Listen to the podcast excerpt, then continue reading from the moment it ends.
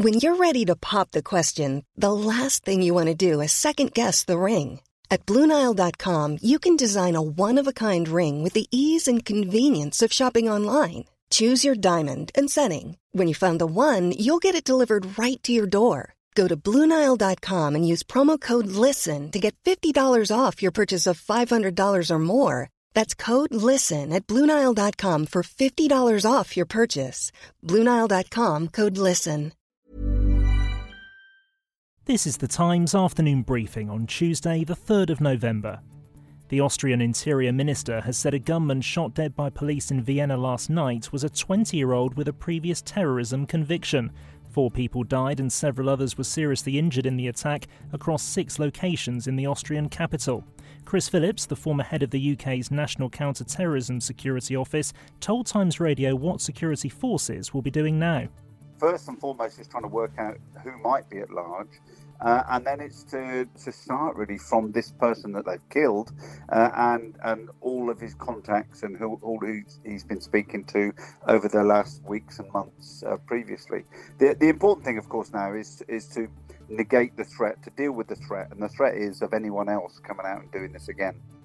Jan St. Pierre is a Berlin based counter-terrorism expert. He's told Times Radio that this is an unusual attack given the increased security in recent years across major European cities.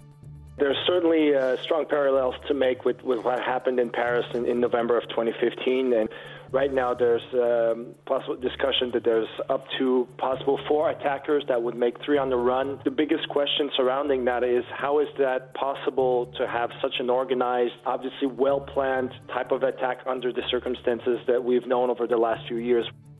The entire population of Liverpool is to be offered regular coronavirus testing to try and trace those who have no symptoms. It's hoped this will bring down the infection rate by making them self isolate. The testing isn't compulsory, but the Mayor of Liverpool, Joe Anderson, has told Times Radio the scheme has the potential to be a game changer in the city's fight against coronavirus it's going to give us the opportunity to try to arrest the virus and bring it back under control here. As you know, we were in tier three before the uh, lockdown, national lockdown kicks in on Thursday. Uh, infection rates and our hospital admission rates are really high.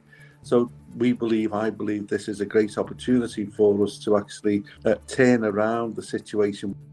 There's an increasing number of Conservative backbench MPs who have suggested they will either not vote for the new national lockdown measures in England or are reluctant to do so. The plans are due to be put forward to the Commons tomorrow. The former Supreme Court Judge Lord Sumption has told Aasmah Mir and Stig Abell on Times Radio that he does not agree with the lockdown due to start on Thursday because he says it's indiscriminate.